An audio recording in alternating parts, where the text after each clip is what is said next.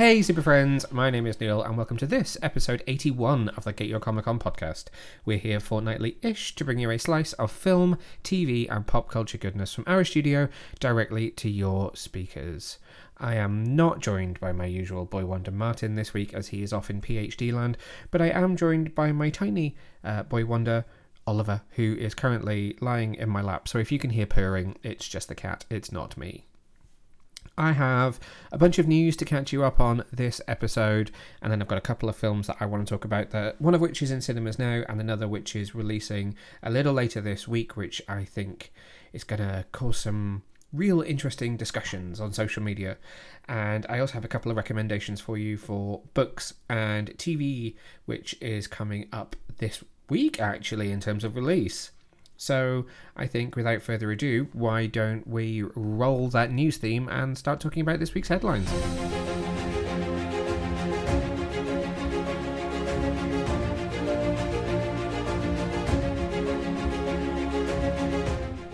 We have a very trailer themed news bulletin for this week's episode. In the last few days, we've had new trailers for Ant Man and the Wasp Quantumania, which releases just next month.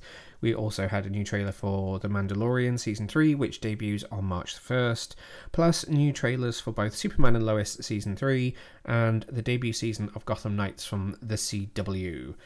Let's start with Ant Man and the Wasp.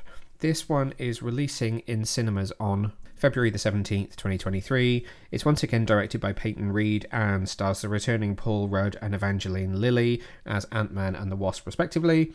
It uh, it has Kathryn Newton, who's taking over as Cassie Lang in this film. Returning are, of course, Michelle Pfeiffer and Michael Douglas as Janet Van Dyne and Hank Pym. And this time around, they will be going up against Jonathan Majors, Kang the Conqueror, who debuted in uh, the first season of Loki on Disney Plus. I'm sure you have seen this trailer by now. It's also worth noting that tickets are available as of this week in the UK, so you can go and book your tickets to see this one now. I believe you can also book in the US.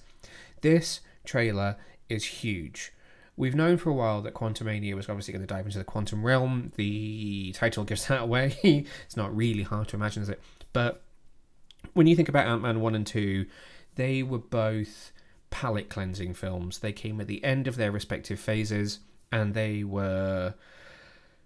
I don't want to call them outright comedies because the MCU does always have that underpinning sense of comedy, but they were they were light relief following some really major films. So, for instance, if you look at uh, the the second film, Ant Man and the Wasp, that was obviously released after Infinity War, and it was only in the stinger in the end credits that we saw um, everyone kind of turning to dust, and that that was then what happened. You know, we went into the gap while we waited for Endgame, and this time around, uh, Quantumania was actually the first film of Phase Five.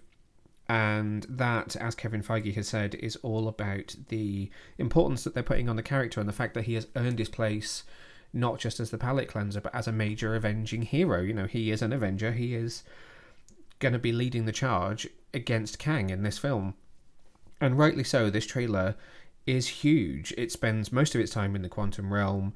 You know, we get the understanding and the context that uh, they're doing some experiments in the in our Earth, and that they are sucked into the quantum realm, and that we're going to learn that Janet Van Dyne had this whole life down there, and that she probably has connections to Kang and other characters who are in the quantum realm. And so, it looks like an absolute blockbuster. It looks very serious. There are variants, which is what we're coming to understand from this multiverse theory that's currently in play in the MCU.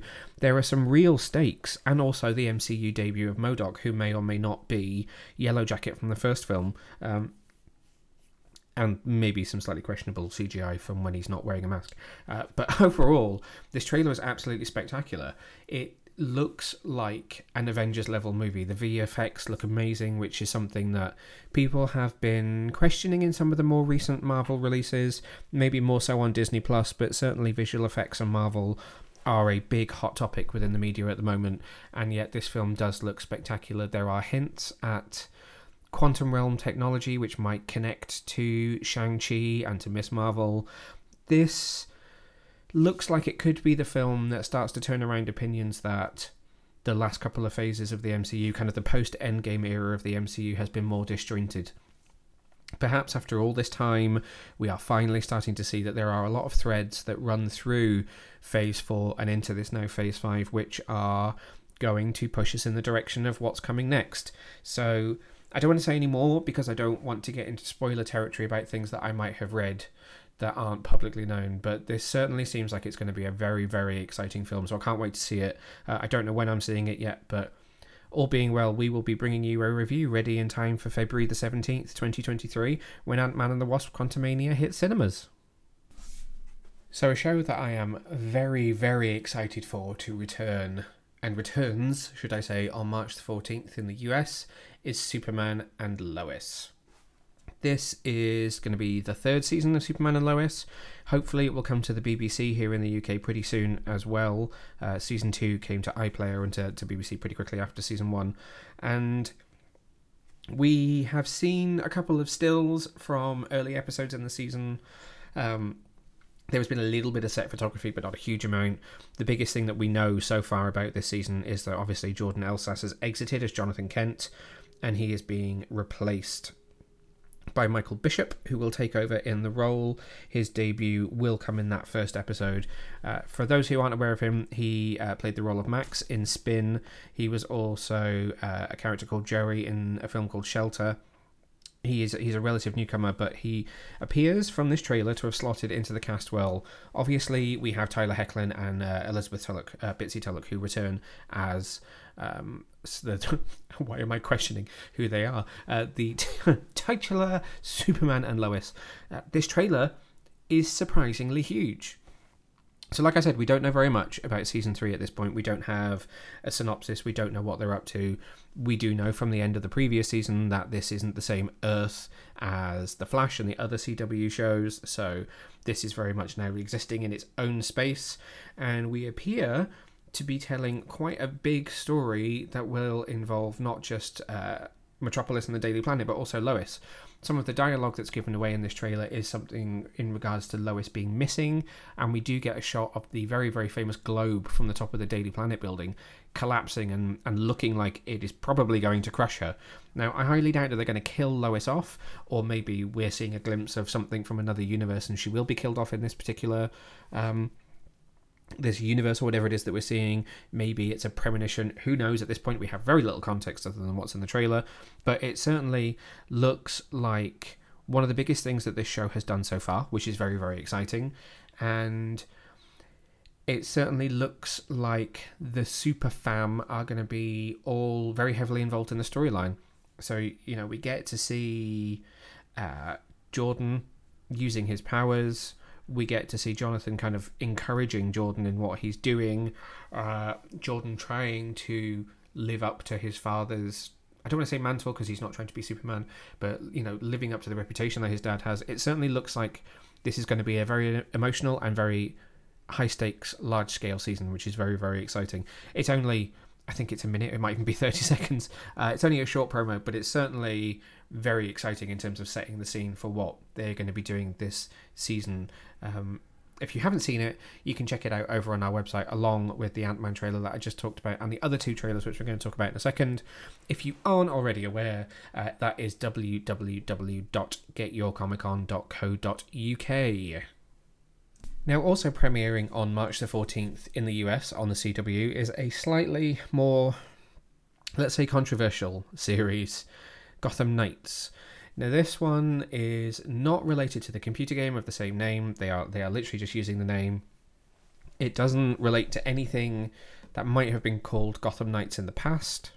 It is entirely its own entity, which comes from Natalie Abrams, uh, who is obviously, to those of you who kind of pay attention to credits, is one of the writers from Batwoman, if IMDb is to be believed, Caroline Dries, who was the showrunner on Batwoman, has also written an episode. I don't know how true that is. That's the first time I've seen those those two names, Gotham Knights and Natalie Dries, uh, put together. But that's what IMDb is telling me.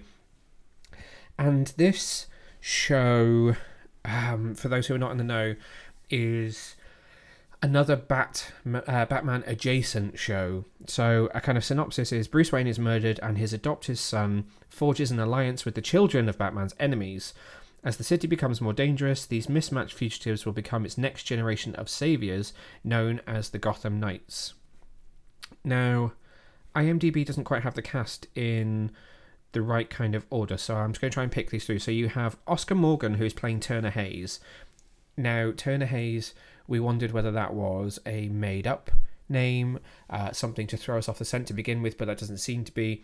He is a character who has been invented for this show, as it as it were, who is the adopted son of Bruce Wayne, and who is left orphaned when when Bruce is killed in presumably the pilot episode of the show, probably off screen, or although there is a body that is seen in this new trailer. Uh, but don't expect Bruce to be a huge part of of this show. So it's not explicitly stated that Turner is based on any of the Robins or any character that we've already seen. He is going to quickly find himself uh, locked up for the murder of his adoptive father for some reason. We don't know why. That may be part of the mystery of the season. And from there, he will meet a bunch of other characters, which is how this mismatched group of Gotham Knights will come together.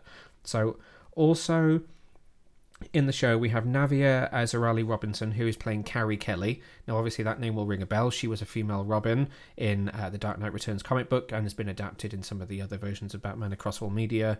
Carrie, we believe, is a Robin who is seen in the trailer. Doesn't have a very Robin like outfit, but does call themselves Robin. We've got Olivia Rose Keegan, who is playing Duela Dent. Now, you will know that name from the, uh, the comics as uh, the daughter of the Joker. She does appear to be the daughter of the Joker in this as well, but how literal that representation will be remains to be seen. There is a shot in the trailer where uh, a Joker card is is placed in front of her, and she is asked if she is the the daughter of the Joker, and she she does laugh. And there is also a shot in the trailer which emulates uh, the Dark Knight where we see her hanging out the window of a police car as it is careening down the streets of Gotham. You also have Anna Law, who is playing Stephanie Brown, so we would know her as Spoiler or currently one of the Batgirls. And then Fallon Smythe is playing Harper Row, uh, known in the comics as Bluebird, introduced in one of the uh, Batman uh, Immortal. It is Immortal, isn't it? Series, one of the one of the weekly ones that was it uh, run a few years ago. And we will also have Harper's brother, in the show, uh, Cullen, played by uh, Tyler DiChiara. I probably pronounced that surname wrong, so I apologise. Then, in terms of other notable characters who are appearing in this show, Misha Collins from uh, Supernatural, who played Castiel, is appearing as Harvey Dent. We do see Harvey in this trailer, and he is not Two Face, which would suggest that on this version of Earth, whatever it is going to be, although Bruce has been Batman and Bruce is now supposedly dead, uh, he has never clearly gone up against Two Face because Harvey uh, is is not Two Face at the beginning. Now, Misha has teased on social media uh, some makeup tests which do seem to suggest that he will at some point transform into Two Face. They could surprise us, and it could be that he begins the series as a reformed Harvey who's had plastic surgery and then uh, is still not quite right and goes to, to mess up his face again and become Two Face. Or it might just be that on this version of Earth, Two Face has not existed yet. Deja D is in this series as Commissioner Soto, I'm going through this on IMDb, so I might shout out some randoms. Um, but the the the mutant gang looks like they're going to appear. There's someone called Christina R. Gregg who is credited as being mutant gang member, so that would again tie back to the Dark Knight Returns. Lovell Gates is playing a reporter. There are more mutant gang members. There's also an owl gang member uh, played by Art Newkirk, so that could suggest the Court of Owls are involved but there are no uh, yet Court of Owls member Derek M. Puma, so that would suggest the Owls are involved. Reporters from GNN News. There are no other major names in terms of what's being reported on IMDb uh, for cast members as yet. Just some confirmation that the court seem to be in there. We know very little else about this show.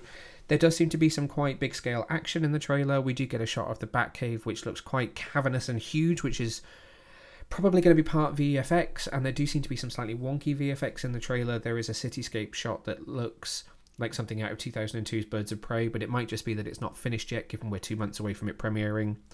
We really don't know very much, and it's hard to get excited about a show which seems to be another bat adjacent kind of probably dealing with licensing issues that mean that certain characters can't appear type show almost like batwoman was in its first season or even again like i just said birds of prey back in the 2000s where they were only allowed to make up characters related to characters that we knew.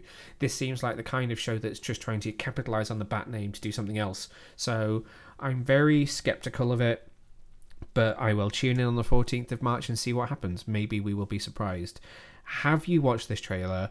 What do you think of it? Are you excited for Gotham Knights? What are your feelings on it? Get in touch with me and let me know. You can find me on social media at Neil Vagg, which is at obviously. Uh, N E I L V A G G. I'm on Instagram and uh, Twitter, and you can always find us on all major platforms at Get Your Comic Con. Lastly, just as I am recording this, Disney is launching a brand new trailer for the return of The Mandalorian. The series comes back to Disney Plus on March the 1st for its third season, and well, this is quite an action packed trailer. Now, I am not the world's foremost authority on Star Wars, but it uh, certainly has all of the action that we've come to expect from the previous seasons and plenty of Baby Yoda, aka Grogu. The series once again stars Pedro Pascal, Katee Sackhoff, Carl Weathers, Amy Sedaris, Emily Swallow, and Giancarlo Esposito. This time around, the Mandalorian and Grogu are going to be heading to Mandalore. He is definitely searching for that missing piece of the puzzle as to what is going on and why he has ended up uh, on the path that he is on this season. It certainly looks like they are upping the action.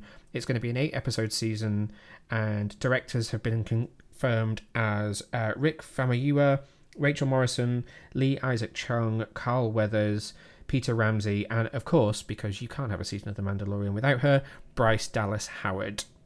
I'm sure I saw a sneaky shot of Boba Fett in there, and I have from social media reactions spotted that there is a story connection. Obviously, The Mandalorian turned up in an episode of Boba Fett, and likewise, the second season of Mandalorian had a Boba Fett episode. So there is definitely some throughput there in terms of the narrative between the two series, and absolutely from the space battle that we get to see and the let's say lightsabers i'm going to say no more than that there are some bigger connections to the wider star wars universe out there. So it seems like season three maybe won't quite be as isolated as previous seasons have been uh, which is very very exciting. This is obviously an absolutely critically acclaimed and groundbreaking show for the franchise because it's really outstripped the success of some of the recent movies even and has now birthed this world where we have multiple Star Wars shows. So it is very exciting to see that The Mandalorian is returning very soon. As I said, it's back on screens globally on Disney Plus from March the 1st. That is it for the news this week. If you have your, an opinion, which I'm sure you do, on any of the stories that I've just discussed, then yeah, please do get in touch at Get Your Comic Con on all social media platforms. And I look forward to bringing you some exciting interviews, uh, hopefully in our next episode, but we shall wait and see to be confirmed for sure. Now let's dive in on some reviews.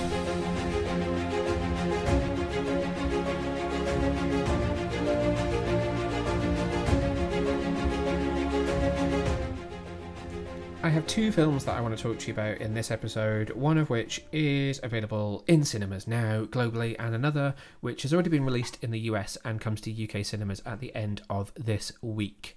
One of them stars Margot Robbie, the other stars a homicidal robot. So I'm going to kick off with Megan, which is in UK cinemas now uh, from Universal Pictures. This one uh, is based on an idea from James Wan, the the man behind plenty of horror films like The Conjuring and also the original Saw film. And many of us from listening to this podcast will know him as the mastermind director behind the first Aquaman film and soon to be second Aquaman and the Lost Kingdom, which comes out at the end of this year. The film was masterminded alongside Jason Blum from Blumhouse and directed by Gerard Johnstone. Akela Cooper wrote the screenplay uh, based on James Wan's story. The cast for this film Allison Williams stars as Gemma, Violet McGraw stars as Cady, you've got Ronny Chieng as David, then Megan is played by a mix of Amie Donald and Jenna Davis. Also starring, you have Brian Jordan Alvarez as Cole and Jen Van Epps as Tess, and Stefan. I've just managed to favourite him on IMDb rather than get his full name. Uh, Stephane Garneau-Monten is playing uh, the role of Kurt, who could potentially be quite pivotal to any potential sequel. So Megan is actually, to be fair, you all know what Megan is. She is a uh, viral TikTok dance sensation, apparently, with probably I mean, the last time I read it was something like 1.5 billion hits. It's probably now like 2 billion at the very least. Uh, she is probably going to be classed as the latest horror icon. Uh, the film is somewhat of a comedy more than a straight up horror.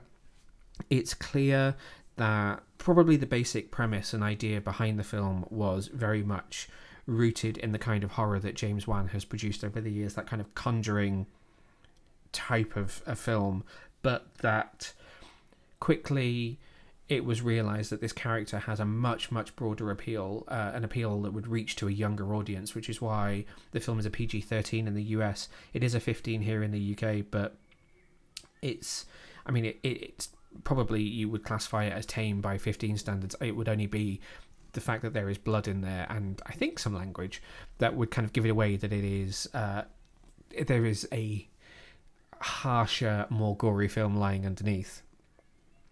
But it is uh, a huge crowd pleaser. A huge crowd pleaser.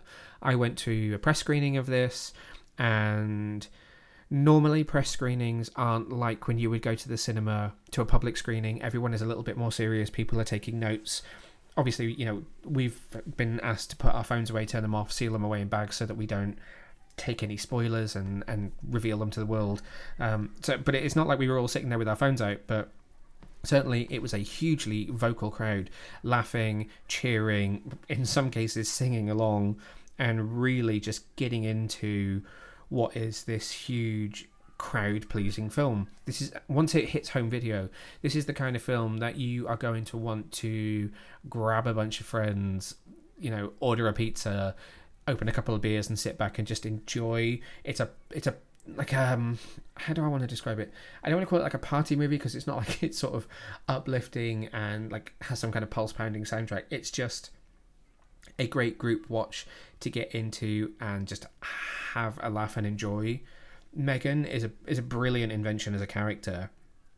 He really looks like all of the Olsen sisters put together, like the twins and Elizabeth. Uh, she's very Olsen like. But more than that, the character is just perfectly crafted. She is every bit the kind of best friend that you can. I mean, it, it's it's incredibly plausible. Aside from the fact that as a toy she would cost ten thousand dollars to buy, which is an in-world thing. That's not like a, a factual thing. Um, she is there. There is. It's undeniable just how much of a uh, hit it would be if it was a real affordable toy she is every girl's best friend. It's it's interesting that the there are no kind of gender politics in in the film in terms of discussing whether this is a toy that boys would want or having a male version of the toy. It is it's very much just the perspective of this is the doll that all girls are going to want because it's going to be their best friend. And interestingly, there is some diversity in there in terms of skin tones and hair colors and stuff, but they try not to make too much of the aesthetic of the doll. It is more just you know she is the best friend and the capabilities that this AI has are uh, what you would want in a best friend. And it is it's funny because the film signposts a lot of what is to come.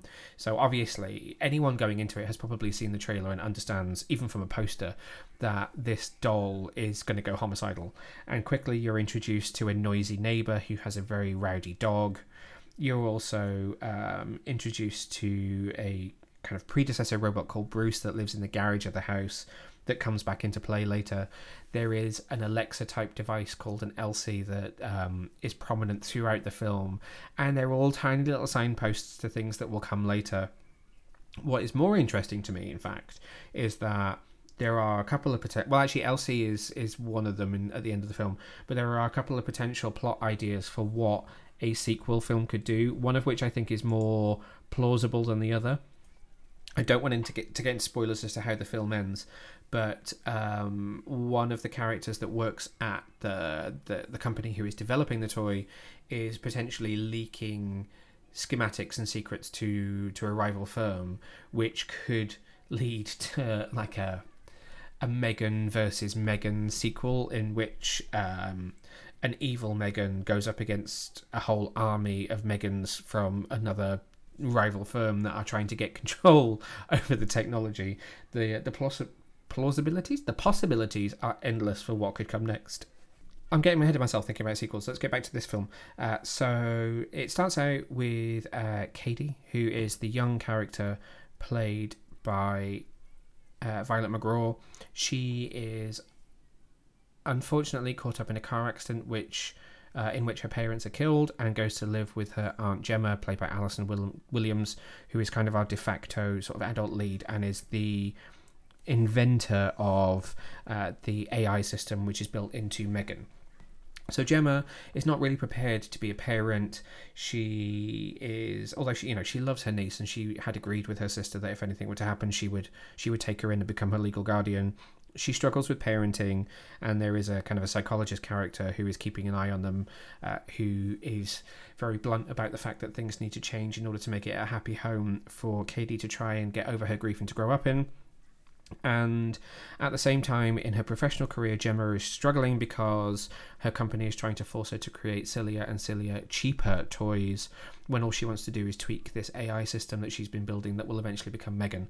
So uh, naturally, two and two together, she thinks that she can help Cady to get over her um, her grief by giving her Megan, pairing the two together, and seeing what happens. It's a mutually beneficial relationship. It helps the, the young girl to try and get over the loss of her parents, and at the same time, tests this technology. Now, that's not a great motivation Gemma is not a great person to kind of go, ah, hang on a minute, here's an easy way out. But how atypical is that of society these days? Let's take the easy way out and use the technology.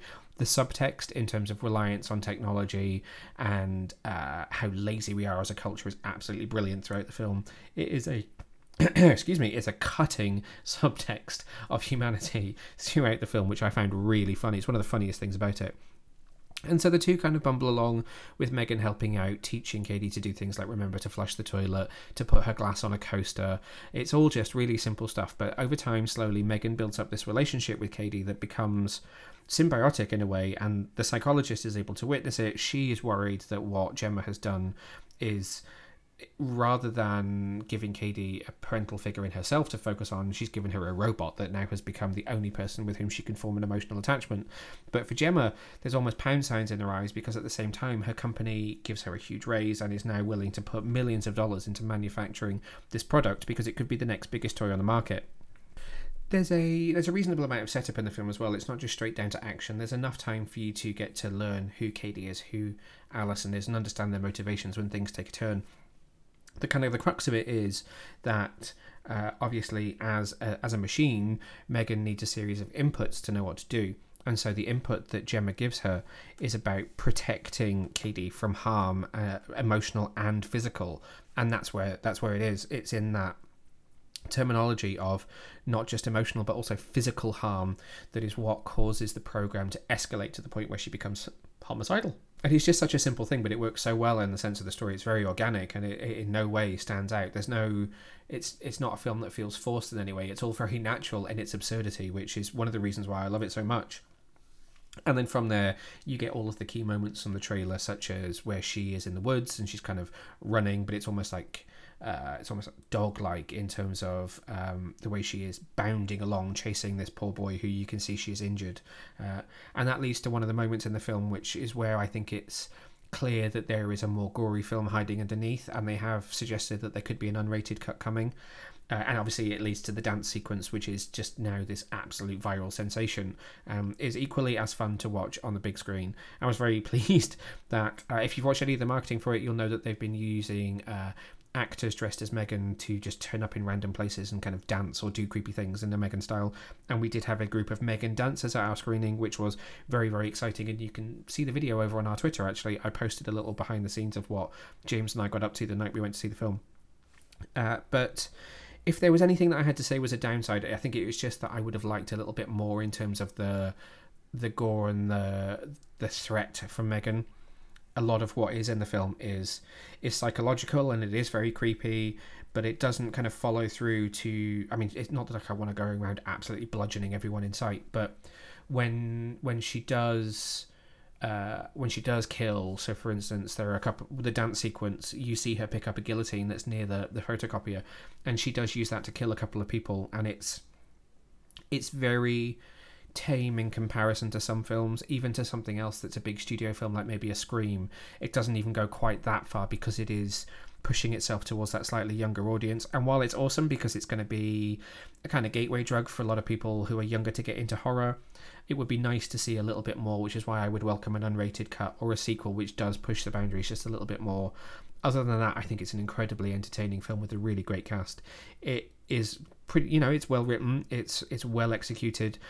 When there are visual effects, they are very well done the uh, makeup effects, the mask that is used on the actress that's playing Megan is very effective, and she is genuinely very creepy. in that the movements are amazing. There is there is no doubt that she is there is a future as a potentially trained dancer in there because the the control and the body movements in terms of that acting is is absolutely outstanding. You would believe that she was a robot if you didn't know. Uh, I think I gave this film four stars on my review on Letterboxd. James reviewed it on the website. You can read his review now over there at www.getyourcomiccon.co.uk. You can see the little cribbed version on our Instagram and on our Twitter as well.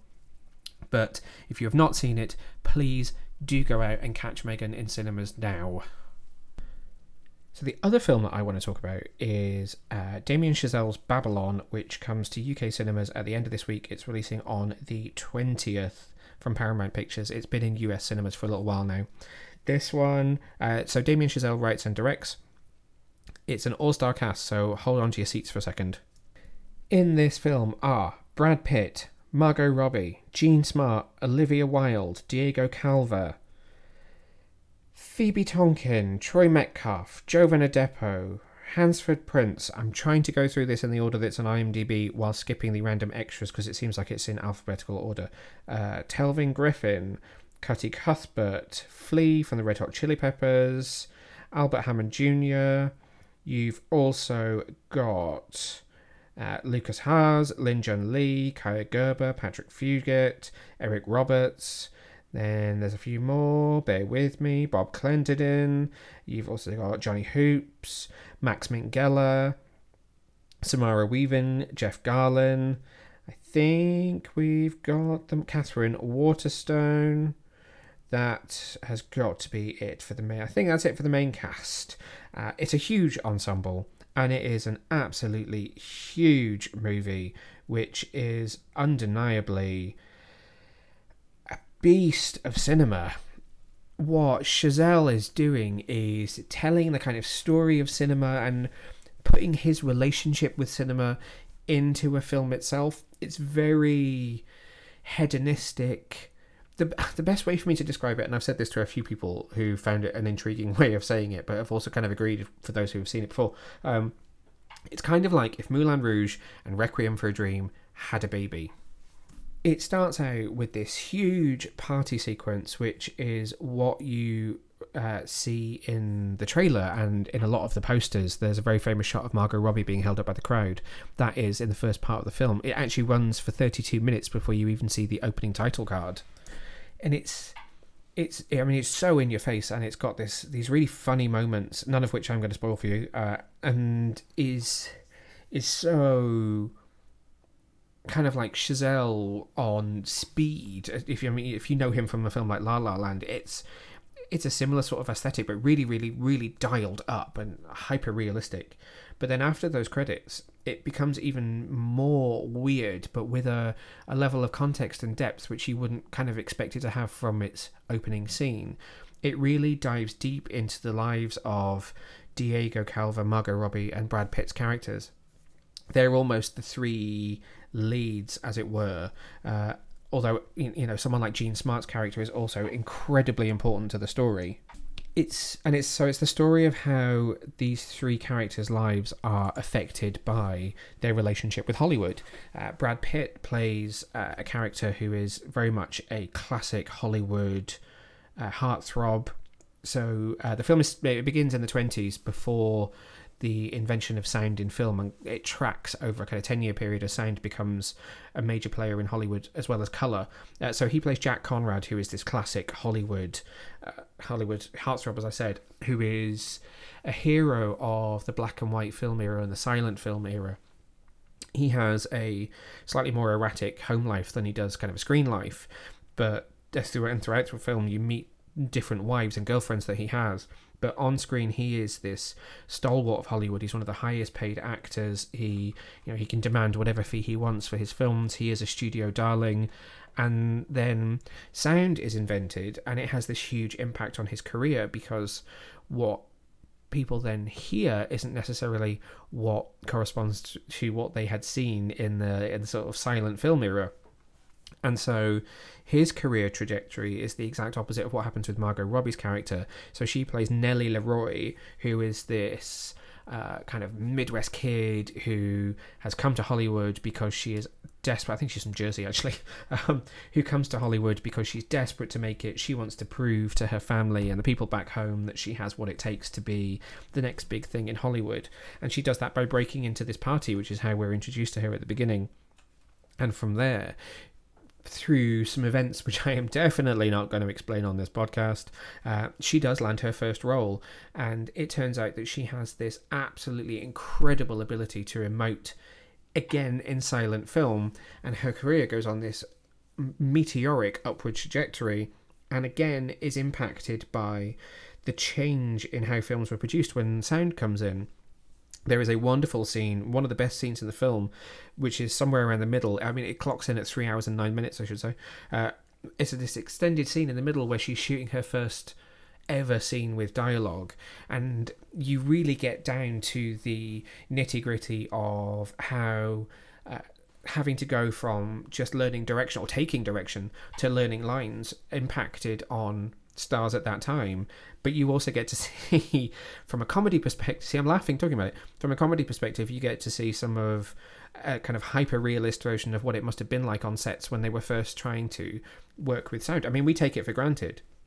We might watch a silent film now and watch for a few seconds and think gosh that's so twee and antiquated flip the channels and watch, you know, the latest Transformers movie and see nothing but CGI, huge score, huge sound effects, big booming channel filling audio. And never, I mean, personally, even, you know, I studied film, I never gave a thought to what it must have been like for people who were working during this transitional period. So it's funny to watch Chazelle's version of what that's like. And uh, again, so Nellie is impacted, and it brings her to a place where, at the end of the film, both, you know, Jack and Nellie's characters are in a position which is nowhere near where they are at the beginning and in many ways is quite actually it's quite a poignant and depressing ending it really leaves you walking out of the cinema thinking about what an industry that is so lauded and that we all love and is the reason why I'm making this podcast, why you're listening to this podcast. You know, we're all here because we love film. And actually, there is a negative side to that. The other lead is Diego Calva, um, who plays Manny. He's a love interest for Nellie, but also someone who wants to break into the film industry. He's working as kind of a butler, almost as it were, at the house where the party takes place at the beginning also finds himself in Hollywood. He's behind the camera, ends up a prolific producer and, and executive in a studio. Is in love with Nellie, but they, the two kind of circle each other in different in different ways throughout the film, and then come back together at the end. His journey again, it's and this is why I draw the comparison to Requiem for a Dream because it's these uh, kind of trio of leads who all have a kind of singular aspect of their lives, which in Requiem for a Dream is the drugs. Here it's it's Hollywood, and go on this huge trajectory, huge arc throughout the, the course of the film that takes them to some really high highs and some incredibly low lows. And uh, Manny is another excellent character who has some really defining moments. You know, having to speak to a black musician to explain to him that he under a spotlight is not does not look as black as the other black people in in the group scene that he's in and having to force him to wear makeup is I mean that's a moment where people in the cinema you know you could hear a pin drop because it was so tense. On the flip side, Nellie has huge, ridiculous moments along with her father, who's played by Eric Roberts. There's a scene of fighting a snake that is utterly preposterous, completely ridiculous, but hilarious. So I've kind of mentioned Jean Smart's character, who's sort of um, I'm going to call her a recurring theme. She is a Hollywood journalist who kind of dips in and out of scenes but is a constant presence throughout the film. Has a very interesting so she's called eleanor st john and she has this very interesting relationship with nellie and also with jack. Less so with uh, with manny. But a scene which you glimpse in the trailers between uh, Jack and Eleanor is I mean, it, it brought people to tears in the cinema because it was so emotional, and it just wonderfully typifies the Hollywood movie industry. It comes at a point where Jack is questioning his future and questioning his relevance and coming to the realization that he is not as relevant as he was during the silent era. And she gives him this amazing speech, uh, which, I, again, I don't want to spoil much of, but I do need to touch on just because it's so, so well written. She, you know, even taking her own self importance out of the scene, just talks to him about how Hollywood will exist long after the two of them are dead. So not even you know you were you had 15 minutes of fame you might still be here but you're meaningless now you know she is sitting here and saying to him there are audiences in 50 100 years time who are going to watch one of your movies or you know watch all of your movies and be a huge fan of you and feel like they know you inside out from all of your performances and those people may not even have taken their first breath before you have taken your last. And it's this wonderful example of explaining how um, the Hollywood industry is timeless, despite everyone in it having their time. It, and again, Jean Smart deserves all of the award nominations and awards that she will hopefully get for it as is Brad Pitt, who his performance is incredibly surprising. I mean, he's a great actor, but he is amazing in this. And the two of them together in that scene are absolute dynamite. Likewise, Margot Robbie blew me away. She was outstanding. I will not hear a bad word said about her in this film. She cries on cue, she laughs on cue, she dances on cue. She's everything that you need her to be. It's unbelievable how she performs the hell out of everything that Chazelle gives her in this film honestly, she is outstanding. Uh, I don't know that I can say.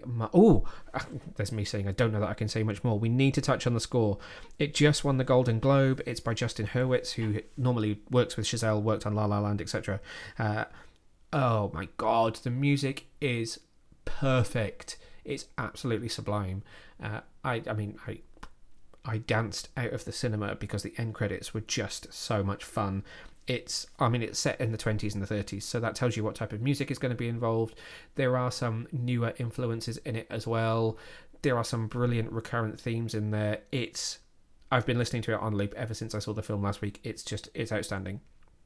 I gave this film four stars in my review on Letterboxd. Ren reviewed this one for us on the website, gave it a full five out of five, and even had a quote license, so hopefully he'll be turning up in a trailer. But the reviews have been a mixed bag overall.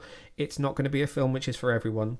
Firstly, because of that incredibly bloated runtime, three hours and nine minutes is a long time to sit in a cinema, but also just because its messages are so specific that it really speaks to people with a love of film. I don't know how it will speak to a wider audience per se. Even towards the end, uh, there are some scenes. Uh, once you meet Tobey Maguire, uh, he wasn't on the cast list. Once you meet Tobey Maguire, it's not a surprise that he's in it. There are stills out there.